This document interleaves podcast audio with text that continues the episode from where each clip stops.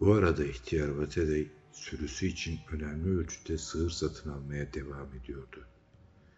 Ayrıca kereste doğramaya ve arka tarafı tamamen kayalık yamaca gömülü, zemin kattaki daha az viran üç odası, kızıyla kendisine her zaman yeterli olmuş olan sivri üçgen çatılı, geniş evinin kullanılmayan kısımlarını onarmaya başladı. Böylesi çetin bir işin üstesinden gelebilmek için yaşlı adam hala çok güçlü olmalıydı. Ve zaman zaman bunakça abuk subuk laflar etse de dülgerliği sağlam bir hesaplama yeteneğine sahip olduğunu gösteriyordu. Wilbur doğar doğmaz çok sayıdaki alet sundurmalarından biri düzenlenip tahtayla kapatıldıktan ve kapısına sağlam tarafından yeni bir kilit asıldıktan sonra onların işleri başladı. İhtiyar Vatalay şimdi evin terk edilmiş üst katını onarırken çoğu insanın böyle bir zahmete girişmesinin hiç de akıllıca bir iş olmadığını düşünmesine karşın tam bir ustalık sergiliyordu. Daha az anlaşılır olan şey ise yeni torununa alt katta yeni bir oda uydurmasıydı. Bu odayı çepeçevre uzun sağlam raflarla donattı. Ve daha önceleri çeşitli odaların şurasına burasına rastgele yığılmış çürümekte olan eski kitapları ve kitap parçalarını anlaşıldığı kadarıyla dikkatli bir şekilde bu raflara dizmeye başladı. Benim biraz işime yaradı diyecekti. Gotik harfli yırtık bir sayfayı pastı mutfakta sobası üzerinde hazırladığı kolayla onarırken ama çocuğun daha çok işine yarayacak. Daha başkaları da var. Böylece bütün bunlar onun eğitimini sağlayacak. Wilbur bir yıl yedi aylık olduğunda boyu, posu ve becerileri neredeyse korku verici bir hal almıştı. Dört yaşında bir çocuğun cüssesine sahipti. Çok akıcı bir şekilde konuşuyor ve inanılmaz akıllı laflar ediyordu. Dere tepe koşturuyor, annesinin bütün dolaşmalarına eşlik ediyordu. Evde dedesinin kitaplarındaki acayip resimlere ve haritalara büyük bir istekle gözünü dikip bakarken, ihtiyar Vatalay derin bir sessizliğin hüküm sürdüğü, uzun öğle sonraları onu eğitiyor ve sıkı sıkı sorguya çekiyordu. O zamana kadar evin yenilenmesi çalışmaları sona ermişti. Görenler üst kat pencerelerinden birinin niçin masif tahtadan yapılmış olduğunu merak ediyordu. Bu üçgen çatının doğu kanadının altına düşen tepeye yakın bir pencereydi ve kimse niçin yerden pencereye kadar uzanan takozlu bir tahta köprü yapılmış olduğunu anlamıyordu. İşler bu aşamaya geldiğinde insanlar Wilbur'un doğumundan beri sıkı sıkıya kapılı tutan tahta kaplı, penceresiz alet hangarının yeniden terk edilmiş olduğunu fark ettiler. Kapısı ardına kadar açık duruyordu ve Earl Sawyer sığır satmaya ihtiyar Vatere'ye uğradığı bir seferinde bir fırsat bulup hangara adım attığında karşılaştığı benzersiz ve çok garip bir kokudan epeyce rahatsızlık duydu. Böyle bir kokuyu tepedeki yerlilere ait taş halkının yakınları dışında daha önce ömründe duymamış olduğunu ve böyle bir kokunun bu dünyadaki sağlıklı hiçbir şeyden çıkamayacağını ileri sürdü. Ama o zamanlar ne dam içiler ne de sundurmaları mis gibi kokardı. Bundan sonraki aylar dikkati çekecek bir olay olmaksızın geçti.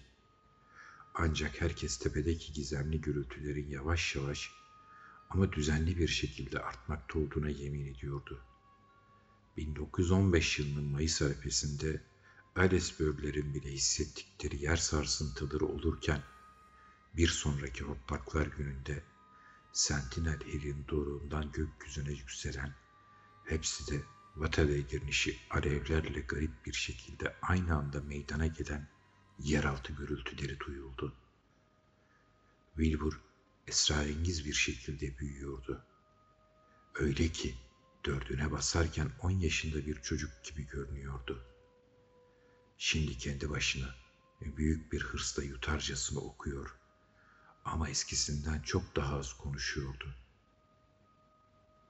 Ağzı sıkılığını huy edinmişti ve ilk defa olarak insanlar çocuğun keçi suratında şeytani bir ifadenin doğmakta olduğundan söz etmeye başladılar. Bazen bilinmeyen bir jargonla bir şeyler mırıldanıyor, dinleyenin anlaşılmaz bir dehşet duygusuyla titremesine yol açan monoton bir ses tonuyla ve garip bir ritimle bir hava tutturuyordu. Köpeklerin ona karşı nefreti artık herkesin dikkatini çeken bir olay haline gelmişti. Kırsal alanda emniyetle dolaşmak için tabanca taşımak zorunda kalıyordu. Ara sıra silahını kullanması, bekçi köpeklerinin sahipleri arasındaki saygınlığını arttırmadı. Eve gelen az sayıdaki misafir çoğu kez tahta kaplı ikinci kattan gelen tuhaf çığlıklar ve ayak sesleri ortalığı çınlatırken Lavinia'yı zemin katta yalnız başına oturur bulurdu. Lavinia hiçbir zaman babasıyla çocuğun orada ne yaptığını söylemezdi. Ama bir keresinde şakacı bir balık satıcısı merdiven başındaki kilitli kapıya doğru geldiğinde benzi sararıp anormal bir korkuya kapıldı. Bu satıcı Damwich köyündeki dükkanda vakit öldüren insanlara bu üst katta bir atın tepindiğini sandığını söyledi.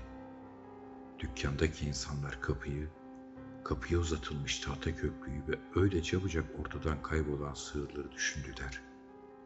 Sonra ihtiyar Vatalay'ın gençliğiyle bazı putperest tanrılarına uygun zamanda bir boğa kurban edildiğinde topraktan çağrılan tuhaf şeylerle ilgili öyküleri anımsadıklarında korkuyla titrediler.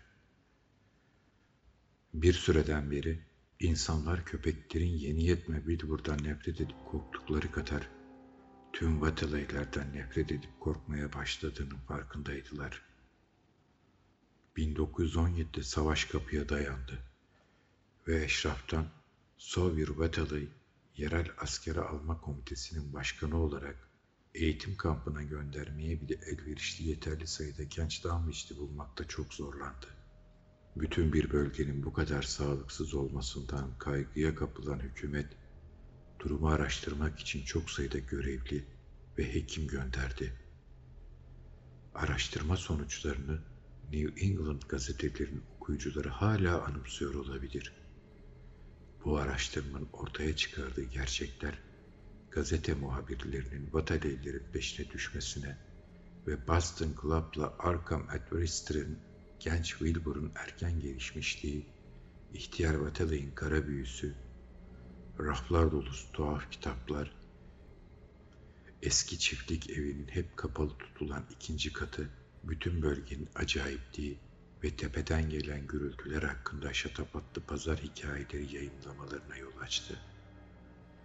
Wilbur o zaman dört buçuk yaşındaydı ama on beşinde gösteriyordu.